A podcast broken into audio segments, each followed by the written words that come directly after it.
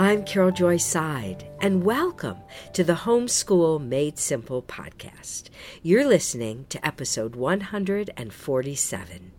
This is a podcast to help you homeschool simply, inexpensively, and enjoyably. Well, I am sitting in the home of my friends Chris and Sue Laddish. They live in the Kansas City area now, but they haven't always lived here. And we're going to be telling their story today. So, welcome, Sue and Chris. Thank you, Carol. It's uh, good to be with you. Thank you. It's good to be with both of you. So, you know, Chris and Sue, I do a lot of um, teaching on missionary stories and recommending missionary stories to families. And as I was thinking about it and speaking with your sister Sandy, who's been on another podcast I've done, Sandy Hay, who works with disability uh, community, the disability community, she said something to me really profound, and that was. Um, we need to talk about missionaries that are still alive, not just missionaries from the past, although we love reading those books and stories. What about the people that we can actually take to lunch that are alive today? And so, being in your home and having known you probably about 30 some years, um, it's just thrilling for me to be able to interview mm. real existing missionaries. So, first, tell me about the call to the mission field and, and how I know, Chris, you were called to a very specific country and a people group that the Lord really laid on your hearts. Um, but tell, if you wouldn't mind, that story to our listeners. Sure. I think it started for me just after I got uh, saved yes. at 18. Yes. You're good.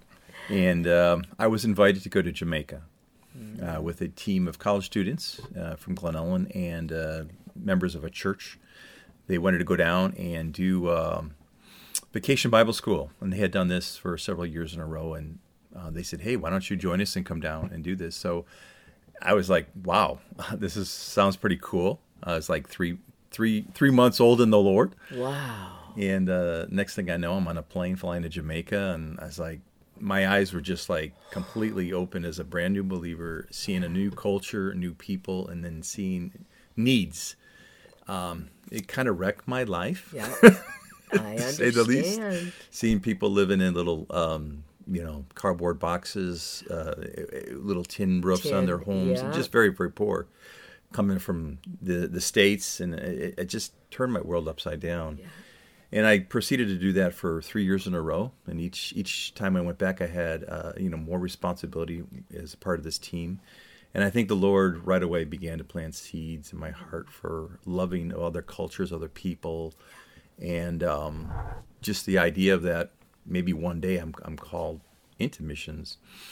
Um, well, I went to college. I did two years at COD, College of DuPage, and then I transferred into, at that time, it was called Judson College, which is now Judson University yes. in Elgin. And um, during that time, I was starting to pursue a call into, uh, well, not a call, but I thought I was going to go into law. Yeah. And, uh, well, a man named Arthur Katz came by. I don't know if you're familiar with I Arthur, am. Messianic Jew. He yeah. came and um, just he had a day at Judson that kind of like transformed my life. Wow. I don't know about Sue's life, but did you meet at Judson? We did. Yes. We did. Yeah, mm-hmm. we were both there at and the same you know, time. JJ went there for undergraduate. My son. Okay, no, we didn't know that. Yeah. Anyway, so after that whole day and a half was over and uh, the dust settled, it's like I started really saying, Lord, what do you want to do with my life? You know, I, I thought maybe law is not it. Yeah. And that tug for mission started being resurrected. Yes. It's like, okay, feel like I really want to pursue the Lord and, and maybe go overseas.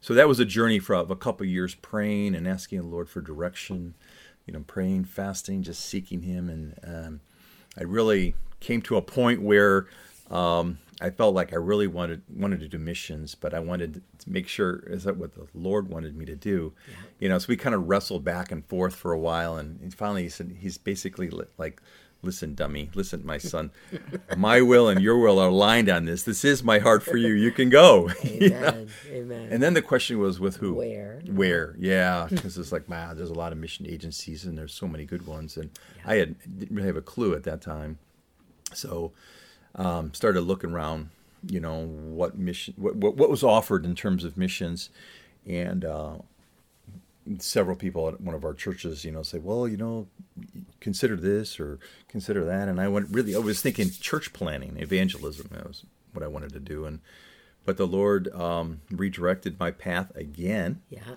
And um, it was kind of an interesting time in my life where uh, Sue was actually overseas with uh, Youth with a Mission uh-huh. at the time, uh-huh.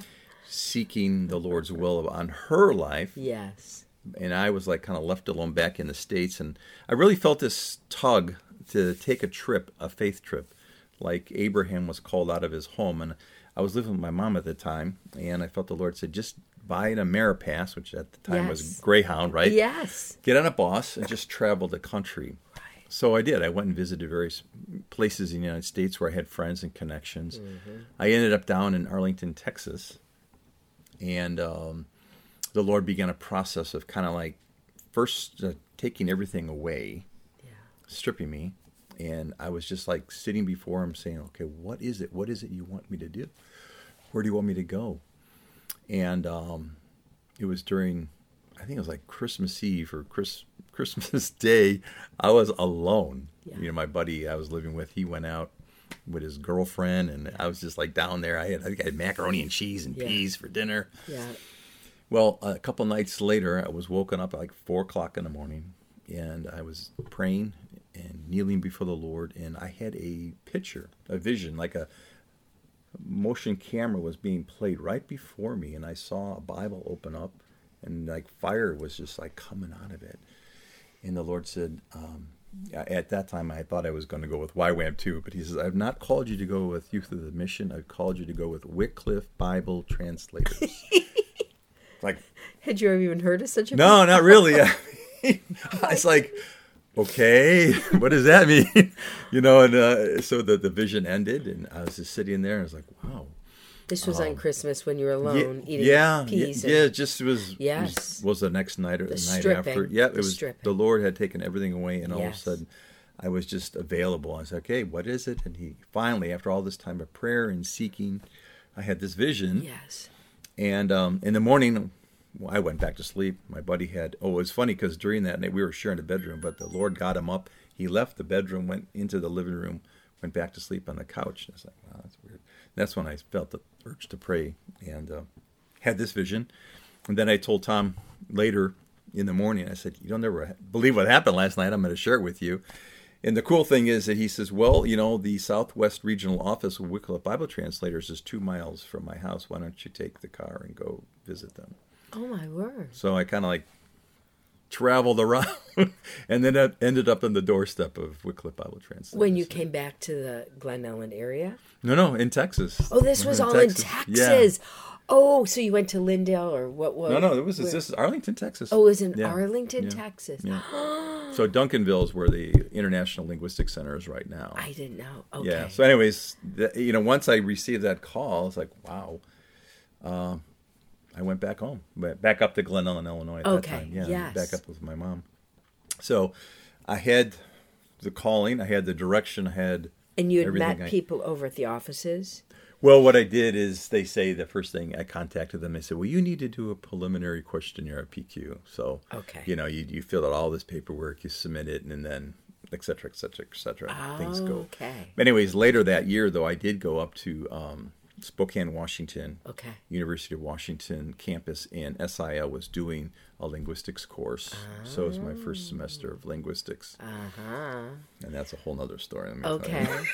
well, so Sue, were you guys engaged during this process, or dating, or just friends? Um, we were friends, kind of dating before, and broke up. Yeah. I went overseas yeah. because I felt a call to missions when I went to an Urbana conference, yeah, 1981 yes. missions conference. Yes. And they encouraged you, if you felt the call to go overseas, to um, you go on a short term mission trip if you could. Okay. So yeah, I wanted her to go because I felt called, and I wanted we wanted to make sure we're on the same page. Amen. We wanted to go do this together. To Amen. missions, not just one of us. That's so right. I was like, yeah, go, go for it. Yeah. so it worked out, Where'd you go? I went with Youth with a Mission. Okay. they had a summer of evangelism in Hong Kong. Okay. In the summer of 1983, Yeah. and that's where I went. Mm. And Smuggler.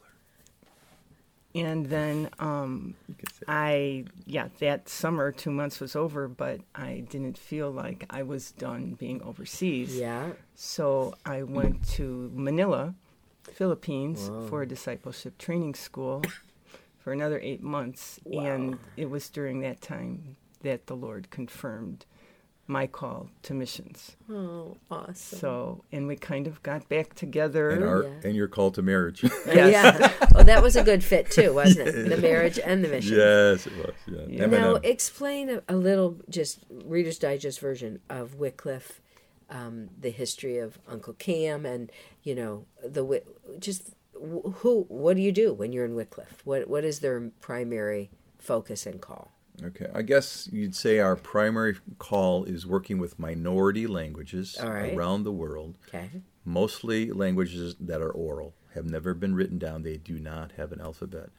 And it kind of started with Uncle Cam, like you mentioned, back in in um, Mexico, Yes. South America, working among the Quechua Indians. He was a Bible salesman, I believe, and he's out there, you know, selling Spanish Bibles to the Quechua Indians, and there's like saying, "We don't read." Why doesn't and God and doesn't God That- talk our why language? doesn't God speak our language? That's right. Exactly. That was the whole thing. It, it's like the light bulb went on. It's like, yeah, why does it? does. He does.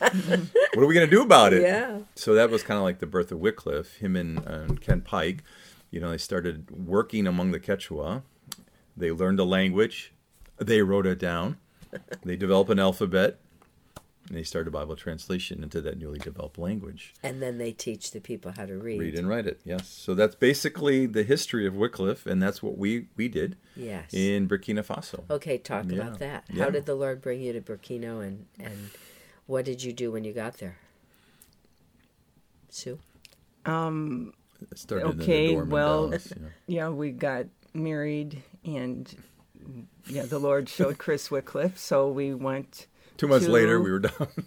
Yeah, down in Dallas. Two months later, in linguistics school, Wow. because you have to learn how to translate. you have to learn to write down unwritten languages, Yeah. take phonetics and phonology, and Three semesters of um, graduate level linguistics courses, Bible translation courses, things like that. Yeah, Yeah. it was, it was Yeah. intense. Yeah. So we did that training. You have to have that training at the time. Now it's different nowadays. Uh, But yeah, then, it's a- but, but back then, then, that's what yeah. you did. right. And, then, how did you wind up in Burkina Faso?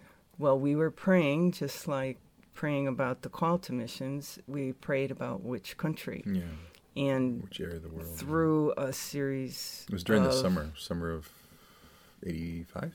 We were down there. Yeah, Yeah, through a series of meeting people Yes. who came through uh, the dorm in Dallas. Yeah. we were taking care of the dorm that summer. Every there was missionaries who came back from the field on furlough, and they happened to go there.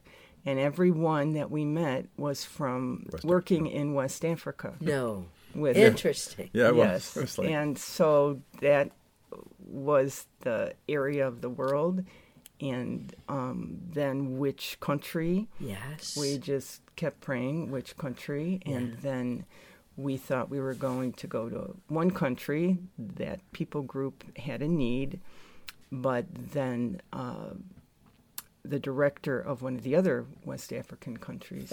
Um, came through Dallas Yeah. and said, "No, you don't want to go there. You want to come here. There's a lot Gotta of come." needs in Burkina Faso." Ah. So anyway, yeah, the Lord answered prayer and directed us to Wow. Burkina. I want to interject one thing here. Uh, as a as a as a kid, young Yeah. young boy, I loved Africa, and I even had I Mm. did reports on Africa. I remember doing reports on African animals, but no idea why I had that desire and interest in Africa as a child. Yes. So after you know getting saved and starting on this mission career, to me the the continent of Africa was like kind of a no brainer. Like we're going to Africa. I'm pretty sure we're going to Africa.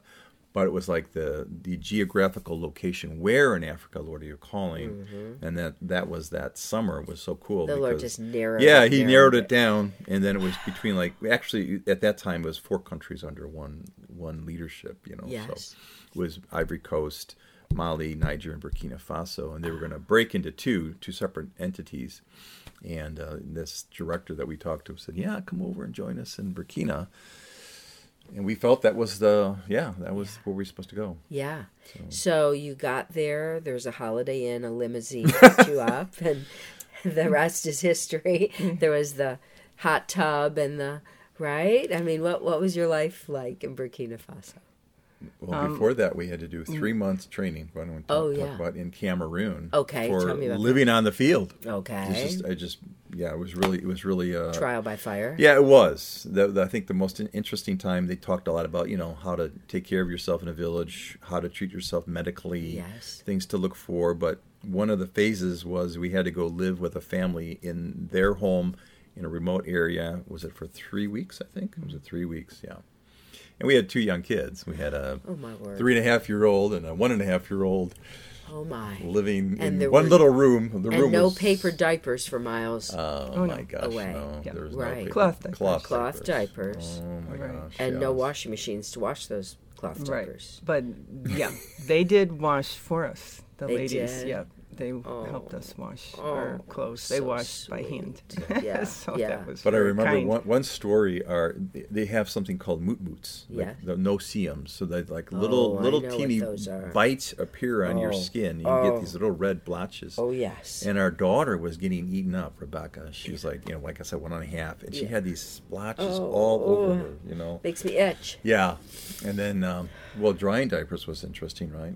We, we in this one little room we had we put a little kerosene lamp yes. in the middle yes. we hung diapers above the kerosene so yes. the diapers would dry yeah because you didn't want to wear wet clothing because right. you can get the the tumbu fly oh, larva right. and if your clothes are wet the yes. flies lay in your eggs in, in, their clothing yes and actually, one day I was like, "Whoa, what is this?" Uh-huh.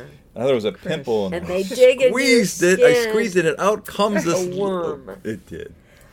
So uh, anyway, yeah, those are some fun stories yeah, we had in the village. Yeah. wow. Do you know what I believe is the most impactful thing you can do to help you on your homeschooling journey? It's attending an in person seminar. These exciting days have the power to transform your homeschooling experience. I invite you to come to my upcoming live seminar in Loma Linda, California on Sunday afternoon, February 5th, to be refreshed and encouraged. I'm especially excited to tell you that my son JJ will be joining me. JJ was homeschooled himself, is a pastor with a doctorate degree, and now he and his wife are using the very same methods with their four children. You don't want to miss the chance to hear his perspective and insight. After the seminar in Dallas last fall, one parent wrote to us and said, after going to Carol's seminars for over 12 years, there hasn't been a time when I haven't gleaned something new from her teaching. Having JJ join her only strengthened her message. It was life giving in so many ways. JJ and I will each teach two sessions of my basic seminar, a literature based approach to education. Then we'll end the day with a panel discussion where you can hear from other seasoned homeschool parents. Visit my website, caroljoyseid.com slash upcoming seminars to learn more and register today. I really hope to see you there. Now back to the show was it quite shocking being in a very different lifestyle and culture?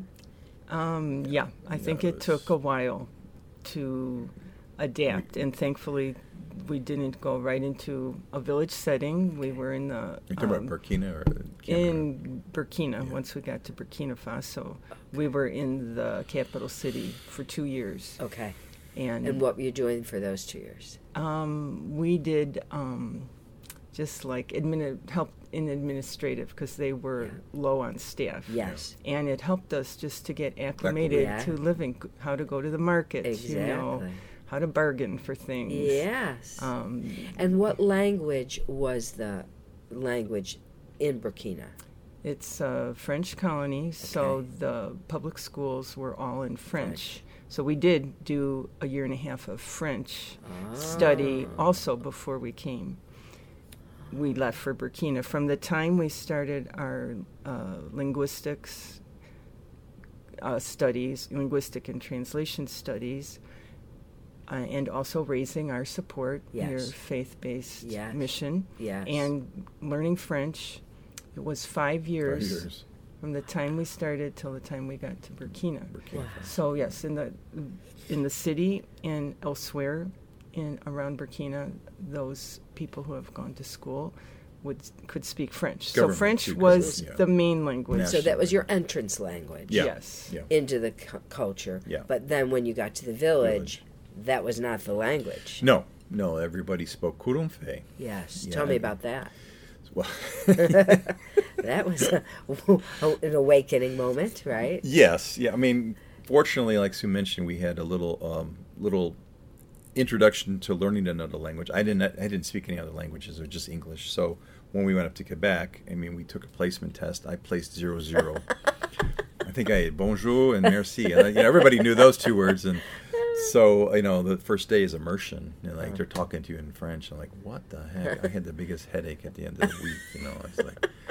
Anyways, but that was good. It was a good practice because then you get to Béléhédé, where we, were, we built a home and we are living, and now it's Kurumfe. So at least some of the guys we were working with had they had some French, so we could communicate with yes. them. But when you sat down to say, okay, you know, you get out your tape recorder and you know you your little cahier, your little booklet um, to to start transcribing what they're saying. You know, you ask them how do you say this, and you know how do you say this word, and then you have word lists. You know, you're just trying to gather data, gather data, and uh, obviously they're they're speaking in Kurumfe, and I'm like, what? Yes. How am I going to do this? I Lord know. help! And uh, you know, this is really our story. It's all about the grace of God and the faithfulness of God. Tell me about that. Because well, me, I have to back up. I, I, I was kicked out of high school. I was one of those children that were in the wrong crowd. Yeah. So when God said, you know, I want you to go with Wycliffe Bible translators, and I found out what this is all about, and I had to start on a master's level in linguistics in languages. Yeah. I was like, man, you've called the wrong guy. Yeah. This is not me. Like, what was it? Here I am, Moses said, but send Aaron. I was like, it was bad. Yeah. So I was really intimidated when I went up to Washington. You know, I was like. Sit in my phonetics class, my phonology class. Those two are okay, but when it came to grammar, man, I was like, what? I had no background because, like in high school, I didn't pay attention to that right. stuff at all. Oh. You know, when I got papers back from my teachers, it was it was decorated with red, and I thought, wow, this is cool. They really like it. Yeah, you know, all yeah. these red marks. And then I saw on the top it said F oh. minus. You know, you oh. couldn't. I, I got lower than F. You know. Oh. We're talking about high school. Yeah, high school. Yeah. yeah. So anyway, so when I get up there, I'm, they're talking like about verbs and nouns and yeah. participles and yes. adverbs. I was completely lost. I bet. I was like, I'm out because Wycliffe has pretty high standards. They said if you don't maintain a B average, yes. you know, we're not going to keep you. Yes. Basically, I mean, yes. changed probably, right. but. Um, and I remember taking that first big grammar test I got 17 out of 100. Totally mm. failed. Oh. Went back to the dorm. Yeah. I said, "See, Lord, I told you. It's not for me. I can't do this stuff." TA comes to the door, knocks on the door, says, "Chris, you didn't do too well on your test." I said, "No kidding." He says, I'll give you a chance, another chance, just between you and me. Take it in your room, yep. take a deep breath, yep. pray, and then take the test."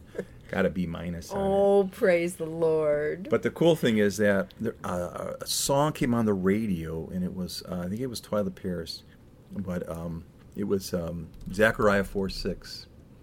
Not by might, not by power, but by my, by my spirit, says the Lord. And that's the Lord said. That's for you. That's how you're going to do this. You're going to rely on my grace and re- rely on my spirit to be able to do this work. Amen. So I had that right in the beginning. And we wow. carry that throughout the years. And we get to the village, and it's, now it's time to learn another language. So, okay, here we go, Lord. yeah. One more time, I'm relying on your spirit and relying on your grace. Yes. And it did. It we, we got in, we moved in, what, 95, I think? 1995. And by 2000, five years later, we had developed um, we had written down the language, we'd analyzed it, we created an alphabet, we came up with a reading primer, and we were ready to start translation and literacy classes five years later. So it, it's a long time, but it doesn't sound it, long to me. It was all, all the grace of God. Let me tell you. Um, was it easier for you, Sue? Was language easier and phonetics and um, I think uh, just the school in Dallas it was challenging. Yeah. I did have some French, so I placed oh. higher in the. Uh-huh. it would have been hard to place lower. Yeah, right. That's where I would have placed under Chris. oh. where I would have placed. But yes, yes. Yeah, so I'd say it wasn't. Yeah, the language wasn't so difficult. Well, when we got to the village to learn Karumfe, yeah. I had a wonderful woman uh, Karumfe woman oh, became uh, your team. a really good friend of mine, yeah. and she helped me learn the language. She really wanted you to know the language. Yeah, learn she language. was she good. She was she was determined that she was going to learn how to speak. So beautiful. Yeah, yeah. Salamata. Yeah. I think, um, like when you said when we first got there, it was hard to get over the poverty mm. and what the people there did not have. And I looked back at my life and how I grew up. We were just regular yeah. middle class America. Right. But I had, I know. you know, we go out to restaurants or go right. to a play or a concert. My right. dad was loved concerts. Yeah. So I almost had a struggle with, I did have a struggle with feeling guilty yes. for what I had and what they didn't. And that was one of the struggles I had. And the Lord helped me through that, Amen. you know, through the years. And um, yeah, after a while, kind of took well, that even away. the size of her home, right, which is not big by American standards, right. but in, in, a village, it was it was like, wow, they guys building a palace over there? right, exactly. you know, we had like cement floors and a tin roof and mud and walls. you know? Deal. Yeah, for for them it was like huge, and for us it's like, well, if you guys only knew, but yeah, yeah I mean, we looked kind of like ritzy. Well, yeah, we ritzy. were we were outsiders too. You know, yes. we were trying to make our way into the village, but yeah, there's there's things that you deal with as missionaries. You you want to connect with the culture and the people, um, but you know we had three children at the time, and like well we could go and live in uh, like a little teeny hut like yeah. a, a, with dirt floors and right. but we didn't feel that was the way to go. We right. just kept trusting the Lord. And, right. And uh, He led and you. Some people do. You know, some yeah. missionaries. Yeah, there are some that do that. it's everybody has a what you can right can handle. That's right. Overseas. That's right. And so there's no judgment, but right. you know, you just are led yep. by the Lord, yeah. and it's not right or wrong. Right. Yes. It's what you. That's the do. key. Every family, every missionary's got to find out their comfort zone, what what they can, you know, live with, what they can sacrifice, yes. and what they have to, you know, like keep for themselves. And, yes. and that that's a struggle. Finding that balance. Yeah, that balance. And finding your rhythm for for you and yeah, for your right. family. What works right. for which us, Which is different yeah. from the next guy. Right. Right. So you were in Burkina how many years in that? Uh, you were in the same village all those years, or different villages? Yeah, we we arrived in the, the December 1990, and like Sue said, until I think it was uh, 92, fall of 92, we went up to Djibo, which okay. is in the northern part of Burkina Faso. Yes. Where we were there for a year. Okay. And at that time, I was doing language survey because there was two dialects of Kurumfe, East and Western dialect.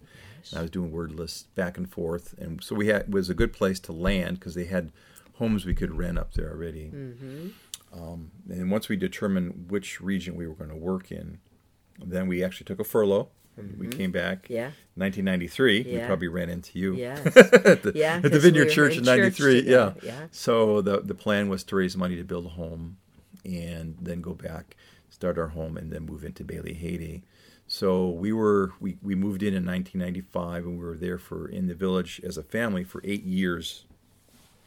Um, and then during that time, let's see, Sue homeschooled. Yep. And then we went to the uh, city for the our kids to go to a um, international school for yeah. a couple years. So all in all, from 1990 to, to 2016, 2016, we were in Burkina. Yeah. Wow. To 2010, yeah. let's say full time with furloughs. Yes. And then uh, 2011 for for five years, we went back and forth. Yes. For um, six months at a time. Yeah. Okay. So I'd say Yeah, 26 years. Okay. Wow. Wow. So, and did you end with a New Testament, a book of John? What did you end with that you kind of, I know that's a very big milestone in the Wycliffe movement to yeah. hand the people the Word of God. Yes. Yeah, so um, we were active in the project up until 2009. Nine, eight, yeah, nine, 2009. So we were working in with the Kurumba, with the uh, the team that I, I, developed from 19, basically 1993, 94, all the way up to 2009. Oh, And at that time, we had, like I said, the orthography was written. We had literacy classes going. We had done portions of uh, the Old Testament, Genesis, Exodus. We had translated uh, the Luke Gospel, yes. Luke and Acts, oh. and we had started drafts in other books. Wow. Um, and it was during that time we were on, on furlough. I was actually at Wheaton. Yeah. Doing, doing a master's, yeah, um, in Christian formation and ministry. When the decision was made by our admin back in Burkina that they wanted the, the, the project to go national. Yes. So we had created a national organization there called Antaba. So they wanted to hand the project over to Antaba to, to lead it. So that was hard, very hard for me. Very hard. I told you about painful things. Um, yes. Um, because yes. it's, it's basically, yeah, exactly. You put your life, heart, soul, life into it. And, yeah. uh, you know, that call to yeah. go over there and, yes. and do this. So, um, but none of it would have happened if you hadn't right. done I it, guess, Chris. Right. Exactly. So you know. Yeah. So, anyways, um, after that, we Sue and I basically, uh, well, I had based on my work at Wheaton, yes, I created a curriculum of discipleship, which then we used to do scripture engagement over oh. there for the last oh. five or six years we were Wonderful. there. So we got to visit many different um, regions of Burkina Faso that had portions or had already received the New Testament. Yes. And then we got to teach them about the importance of God's word and oh. how and how to use God's word. Oh, because that's the key. yeah, right. You can Using give it. someone a Bible, exactly, but if they don't value it and right. know how to use it in their daily life yep. to yeah, grow, so that was that was fun. I mean, and was... I will say that uh, our translators mm-hmm. that were working with Chris from the beginning. Um, finished the New Testament. The whole thing. Yes, with Six, another 16, um, think, yeah. another another man, another Burkinabé man. Yes. So there was the three of them that finished it, and it was uh, published then, and we were able to go back in 2018 for the dedication oh, and to actually see it oh. and see the people. They yeah. were so happy and joyful that they had the New Testament in their own language. That's so. Right. And then we did a, was a- scripture engagement seminar with the New Testament with some of the pastors and people that we knew right there in Ouagadougou. So it was kind of cool. And David came with us. Our son came with us and helped. Um, so that it was, was a joy to yeah. see the joy on their faces Yeah. receiving God's word, and um, yeah, How that's- beautiful. So if someone feels, and then you're still with Wycliffe. Whoops, sorry. Um, tell me what you do now. And you, I know you can't go into detail. So, but tell me just generally what you do right now. Um, we're more in a staff care role now, Yes, yes. which is really um, Essential. yeah essential and has really come into play more and more, taking care of The missionaries, missionaries, who are on the field. Yes. and um, that is what we do kind of remotely and then we can travel yeah. from time to time we go overseas and meet with people personally Yes. so a lot is done by zoom calls and we Yeah. want to make sure they're doing good you know physically mentally emotionally spiritually so, So important. you know it's a role of encouragement and prayer, Prayer, mhm. and helping uh, them find good balance Yes. between work and life Yes. and being resilient in the Lord and things like that. You know, when you read these old, uh, you know, William Carey and Adoniram Judson and stuff, they had no pastoral care Yeah, for themselves support, and what their wives particularly many of them you know struggle with mental illness depression they're so isolated they have no support Mm-hmm. that's not the case in the modern missionary movement we figured some things out haven't we as the years It's taken a long time. I know. You know, member care, staff care is really relatively Relative new, new. like twenty, last twenty years, That's fifteen right. year. Yeah, so it's it's taken a long time. But. When you see missionary after missionary burning out in the field and going home, Yeah. or you know, marital relation Yes. problems Oh, and yeah. stresses in the field. Um, it's it's good that we have like member care now where people can turn to and say, hey, you know, I, I need to talk. That's I need to debrief. Or when you come home, you know, if you're home assignment for six months or a year, whatever it is, you get some counseling. You know, talk about the things you're struggling with. yes Uh, there is a support team out there right now, so that's So- that's basically our role. God is doing some neat things. Yes, he is. well, um, would you all pray? Um, I think I'll ask Sue to pray. Sue, would you pray for maybe um, some young people, maybe some young couples that are listening to this podcast and thinking, we've always wanted to go to the mission field. We read these books, it charges us up. But where do we start? How do we explore this? Is it possible that it's for us, or is it just people in the olden days that had this call on their life? How how would they begin to put their toe in the door and in the water, I should say, and and figure out is this where you're wanting us? Is the is the modern mission movement completely different than what it used to be when people would get a coffin, put all their goods in it, and sail away, knowing that they would never come back and that they were going to die on the field. I know that's not the case anymore, but what if someone is exploring missions? Hmm. Would you pray for them, hmm. Sue? Hmm, sure. Thank you. All right, Thank you, Heavenly Father, that um, you are the God of all nations. You love, uh, you love the people of the world. You said that there will be people from every nation, tribe, tongue, and language before your throne. And um, I thank you for those that you have called. And I pray for those who are wondering if you have called them. And I pray that you would um, lead them and guide them, just like you led and uh, guided Chris and I. You are so faithful. You are a good shepherd. You are a good leader. Would you lead them to those uh, places and resources, the mission uh, agencies to contact? Would you uh, confirm the calling in their heart, Lord, that uh, only you can do? And you confirm by so many ways, Lord. I pray that you would speak to them and lead them. We know that the fields are white for harvest, and we pray, Lord Jesus, that you would send more workers into the harvest field. We thank you and uh, praise you in Jesus' name. Amen. Amen. Chris, anything you want to add?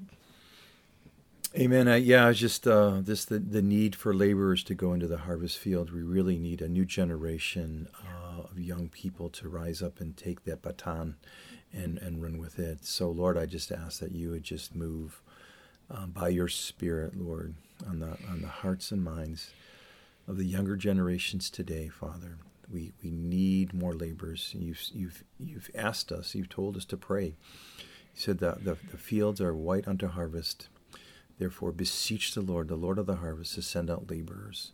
So, Lord, we're asking you to answer that prayer that you've given us to pray.